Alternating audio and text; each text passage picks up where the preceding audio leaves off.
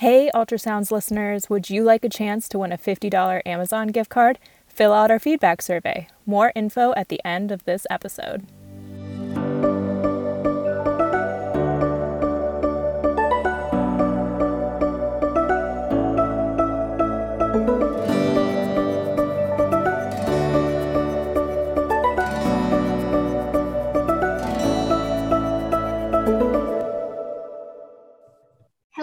Welcome to Ultrasounds, a podcast of OBGYN Delivered, where we put in the labor so you can deliver. We got a specific type of podcast episode today.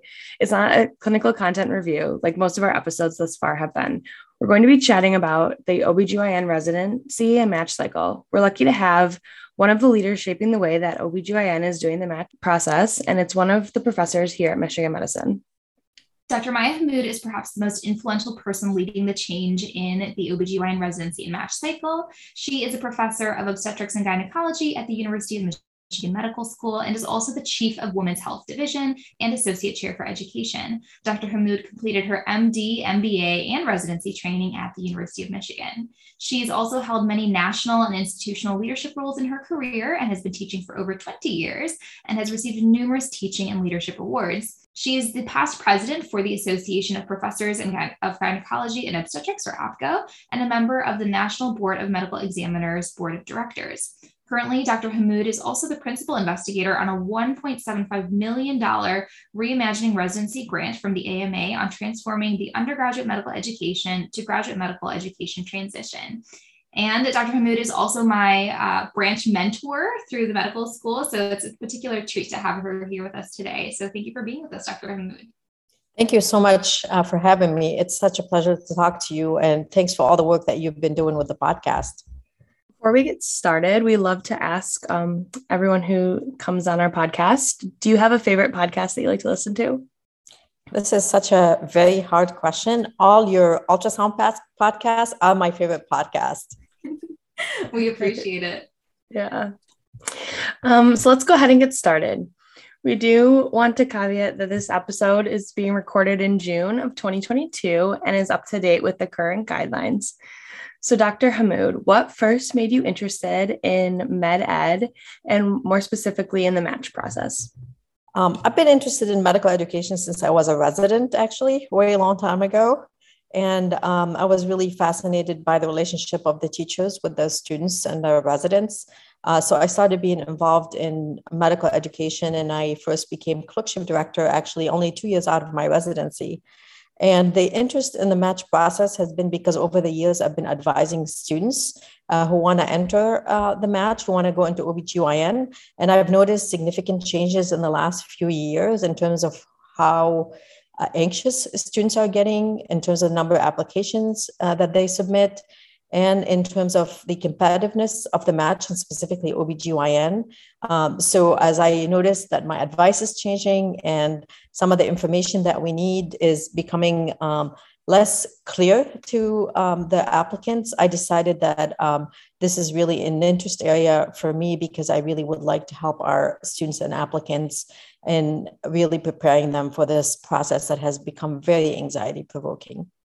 It's so surprising to hear that you developed an interest so early on in your career uh, while you were a resident yourself. So you really are giving back to other residents. Um, now, before we delve into all the changes that OBGYN has pioneered, it seems like much of the changes that we're seeing in the OBGYN match are thanks to your work with APGO's Right Resident, Right Program, Ready Day One program. Um, could you tell us a little bit more about the Triple R program and its efforts? Yeah, thank you uh, for asking this question. Uh, you know, I personally became interested in this, like I said, several years ago uh, when I noticed the changes in the match. And then um, we, uh, at our national meetings, I noticed that we are discussing these challenges a lot more frequently. Uh, so we got together with a group of people and we said, well, can, what can we do together uh, to help each other out and to help students nationally and to help our program directors as well? Um, so when the opportunity came to apply for grant funding through the AMA, uh, we put a really actually large group together uh, from across UME and GME. So we put a group from APGO as well as from CREOG, the Council of Resident Education of Obstetrics and Gynecology. Uh, we got a group of leaders together and we put a proposal to get funding um, to help us with redesigning uh, how we do this application process. And there are two major goals to our grant work. One arm is actually looking at the process itself in terms of the application and the interview processes, uh, which is and how to actually make sure that the right resident matches at the right program. And the second part is the readiness for residency, which we do know that um, students get really anxious before starting residency and they want to make sure that they're prepared. Uh, so we have a whole arm about uh, how do you actually prepare once you match? How do we make you sure? How do we make sure that you feel welcome to the residency program and that you are ready with um, to start on day one? Uh, and that work obviously is. Um, many years of work. Uh, it's over a five year process. We are in our third year right now. And um, uh, I'm sure we'll be talking about some other changes that have occurred, but that's in a nutshell uh, what that grant work is. Thanks for walking us through that. Um, I think you started to go through this, but can you um, talk us through how um, OB-GYN is paving the way for a more equitable and student focused match process? Uh, so, as you probably know, um, when you know the number of applications have been going up, students are applying to a lot of places. In this last year, the average OB-GYN applicant applied to 72 places. I think when I applied, I applied to less than 10 places. I know that was a long time ago, but we've seen the number of applications creep up because I think the students are anxious about whether they're going to uh, match or not. And then when there's more applications, uh, there's a little bit of um, what I call a little bit chaos in the process where students are applying everywhere. Program directors really do not know, are you truly interested in coming to my program? And how they are selecting who to interview has become very metrics focused. So, because they get a lot of applications, it's much easier for them to just screen through academic metrics, for example, the UMS, USMLE score. And as you might imagine, a lot of the assessments and the academic metrics have bias ingrained in them. So when you choose based on that, you probably lose out on some great applicants who will make great OBGYN doctors, but it's hard to actually go through every single application and give it a holistic uh, review approach. So, what we're hoping to accomplish is uh, to try to reduce um, that um, the number of applications, hopefully, eventually, and we can talk a little bit more about what we're doing for that. But more importantly, also what we notice is that programs have been uh, offering interviews to applicants when they didn't actually have spots for the interviews. So applicants would literally be on their phones 24 7 don't even want to like go and scrub an operating room or even like do personal stuff like taking a shower because they're worried am i going to miss that interview offer? So one of the very first things that we did is we actually made a common date where the interview offers occur so applicants know on that specific date this is when the interview offers are going to be handed out by programs. And we also give them two days to 48 hours to actually respond to that offer so they don't have to be hooked to their phones 24 7 and also the, that no program will offer interviews if they didn't have spots available.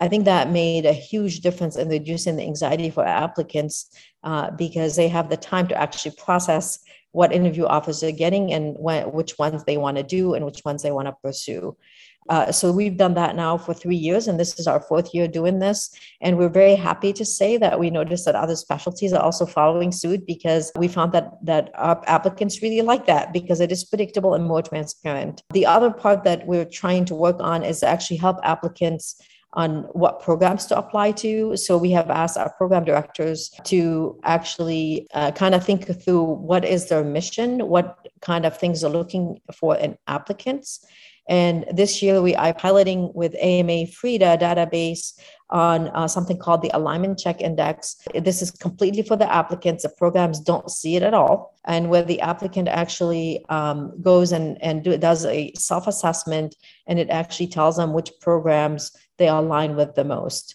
So, this way, if a program, for example, puts a lot of emphasis on academic metrics, then it will probably, if a student is not very strong academically, it's probably not going to list them on top of their list. But if a program puts more emphasis, for example, on research, and that student has done a lot of research, but they don't give a lot of importance on academic metrics and that student is not very strong academically, those programs will show up to the top. And we feel like this will help guide students uh, to what programs uh, are most likely to look at them. And again, remember, program directors don't see that. This is completely for student self assessment. And we hope this is one more tool to help students or applicants more focus their applications on where they want to apply, in addition to all the tools that already exist that they can also use. Um, the other thing that we uh, piloted last year, and we're going to um, make it for all programs this year, is the standardized letter of evaluation, because clearly uh, different schools have different criteria for what constitutes honors or high pass or pass or A plus or whatever it is. And also the dean's letter vary quite a bit. School also how students are ranked or not ranked. So the standardized letter of evaluation is using one more way of providing more equity amongst student applications. So program directors can actually compare the same type of letter across multiple applicants. So we're hoping in that way that we are becoming more student focused and that we are trying to, to create more equitable process. The last part, which, um, which also we're introducing this year, is program signaling, where applicants are able to indicate which programs uh, they are mostly interested in. And we're very excited that we have two levels of signals, a gold signal and a silver signal. Uh, the gold signal, which is three signals that applicants can actually tell programs are mostly interested, their highest priority, is similar to what other specialties have done, which specialties have um, provided anywhere between two to five signals to applicants. So that's very similar. But we also created an additional 15 more signals because we feel that will give the opportunity to applicants to actually reach out to more programs. And our uh, research have shown that applicants or faculty on behalf of applicants have reached out to programs in very different ways. And there were applicants that more advantage in that reaching out. So definitely creating inequities in the process. So we're hoping through that formal program signaling mechanism that all applicants will have equitable foot into reaching out to programs. So we're really excited that this is coming this upcoming cycle. Uh, two things. One, thank you for such a comprehensive answer. Um, and two, I mean, your answer had to be so comprehensive because you're doing so much to, to advance this space. And I mean, as Brittany and I look forward to applying to the match in the upcoming years, we are so grateful. And we see our other peers who have to apply into other specialties who still have to deal with the anxiety of, you know, for months while they're waiting for interview invites, you know, having to forward it to their pagers, or like you said, having to, like, if you're driving, like pulling off onto the shoulder of the highway, there's a great deal less anxiety for us. So, so truly thank you so much for all the work that you're doing. I, I would love to dive into the specifics. Um, so you mentioned the standardized letter of evaluation. Um, who do you recommend writes that standardized letter of evaluation? And what are your recommendations for the other types of recommendation letters that we should obtain for the match? So I would say the best person to write the standardized letter would be someone who worked with you closely and is able to comment on your competencies, you know, medical knowledge, skills, um, and professionalism. It's the letter of evaluation competencies align with the ACGME competencies. So really a person who knows you the best and who have directly observed you. Now we do know that this is not uh, always possible for all applicants. So there are also other ways that the standardized letter of evaluation could be filled out, such as a group evaluation. So if a student worked on a service with multiple people, that one person can fill it out on behalf of all the others after collecting that input. We really try to be very flexible on who fills it out. But the bottom line is the person or the group of individuals who get to know you the best should be filling out that evaluation. And in terms of the other letters, again, it should be people who get to know you um, the best who actually write out the the other letters many programs actually require a chair's letter so we usually say have three obgyn letter one non-obgyn and then the three obgyn letters one of them is going to be a standardized letter of evaluation one is going to be a chair's letter now in some places the chair is actually um, opting to do the standardized letter evaluation, and that's fine. It could either be that or it could be a separate letter, and then another letter from another faculty member in OBGYN who gets to know you well. The non OBGYN letter, it doesn't really matter who you get it from. Again, I always say it's a person who knows you the best and who's able to write a strong letter for you. So if you had not so great experience on something and you feel like your evaluations were not that great, that might not be the best place to get the letter. You really want to uh, get the letter from someone who got to know you and who really can speak to your strength. Thank you. That's really helpful. Um, so, in terms of interview invites, and I know we talked about it being one day to alleviate stress. Even though all the interview spots are going on on one date, are applicants still competing for interview spots on given dates? Great question because um, we noticed that even though we give applicants uh, two days to apply, most of them apply in the first 10 to 15 minutes. And we think the reason they do that is because they are actually looking at how do they make sure they get the dates that they need. Now, remember that each program have uh, very different d- interview dates, even though the, the interviews are offered on one date. Uh, each program has multiple dates and it is true that sometimes dates could overlap if somebody really wants to interview at two specific dates. we have not heard that to be a big problem. And also, we do know that some programs try to be accommodating to students uh, as much as they can. Uh, there probably a limit on how much they could be accommodating and changing the dates because because the number of interviews that applicants end up doing is not huge so most applicants are able to work out those dates in a way that works well for them. So it's not been a big problem in general. Again, you touched on signals and, and like the different color tokens, which I think is such a neat idea um, and definitely taking a step further than what other specialties have going on. Um, how might programs perceive signals from an applicant? Um, that's also another great question because we have actually heard that there's some anxiety around, oh my gosh, where do I put my gold signal? Where do I put my silver signal? Um, this is really stressful. The easiest way to think about it is that the three signals is like all other specialties have been doing. So all the applicants are on the same boat in terms of putting those three. Now, I do think that it is actually totally advantageous to the applicant that they have 15 more signals. We will be looking at how programs look at those signals. My guess is the program director is probably not going to look very differently at silver versus gold. So I would not stress too much as an applicant where I put it because three really is not enough for programs to say, oh, I'm only going to view those who gave me a gold signal. That's probably not going to happen. Um, so I, I do think that um, it is important to think about where you put your signals and to put them on programs that you think you have the best chance of getting an interview because you don't want to waste your three most precious signals on programs that are never going to look at you. And this is why we provided the additional tools to help applicants narrow down or where they want where they should be placing those signals. People have done this in the past. Applicants have done this in the past. You know try to narrow down where are the programs that you're mostly interested in and that's where you want to put your signals use all the tools, the online tools that are available, but also really, really important to talk to your advisors. And I always tell uh, students talk to as many people as you can don't take one person's opinion because one person's opinion is one person's opinion. Uh, so it is good to get all input from a lot of different people and then make your own decision about what's most important to you about where you want to put your signals. We have touched on um, a lot of changes that have been happening in the past few years and changes happening with the 2023 match. Are there any other changes that we haven't touched on for the coming 2023 match and any benefit or harm that you think there is for um, applicants? The virtual interviews, we didn't talk about that. We did say that we would like our programs to all do virtual interviews for all applicants.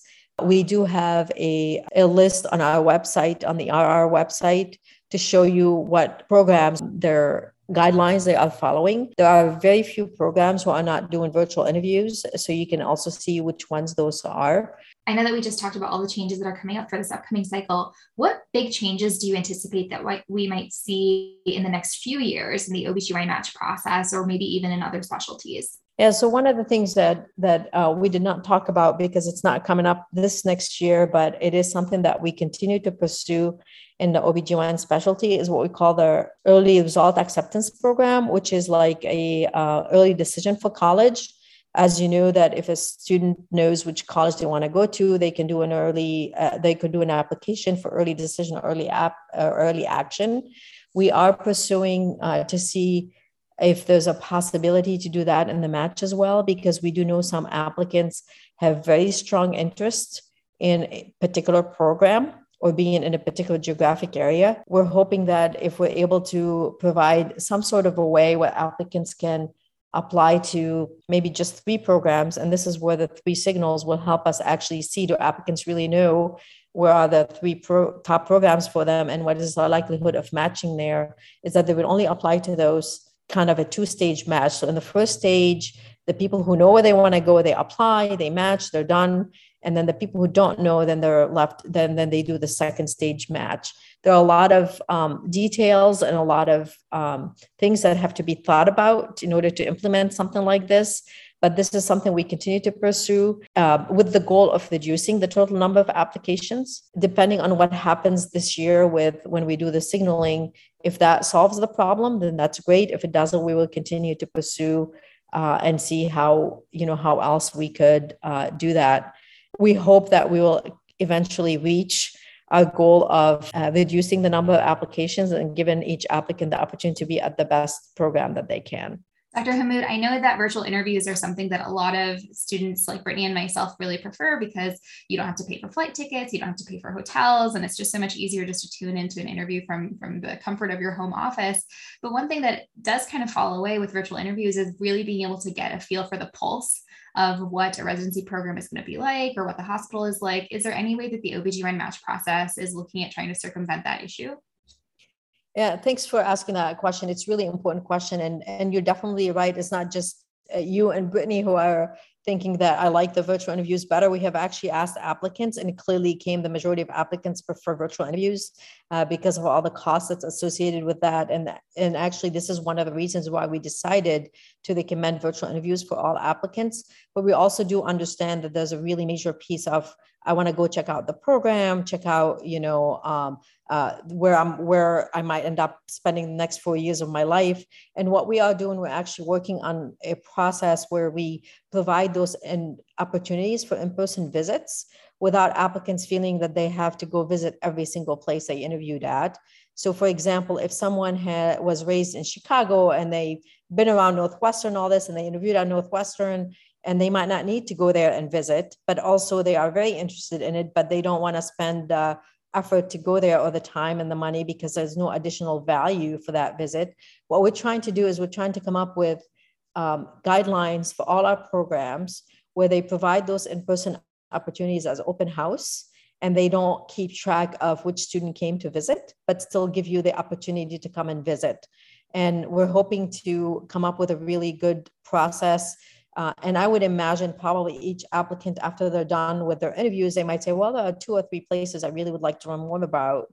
And uh, we're hoping that programs will submit their rank, rank order list before those open houses occur and that program directors aren't tracking who's coming and who's not coming. Uh, so this way the applicants can gain that information about the program without it really affecting where they might end up being on a rank order list because we know that lack of visit does not equal lack of interest and that really visit just to gain additional information from particular programs. If uh, students are interested in med ed or helping in your work to make the match process more equitable and less stressful, what can they do to help? If uh, we are always looking for people to help we'd love to have uh, more uh, students applicants residents uh, help us because we get our best ideas from you all.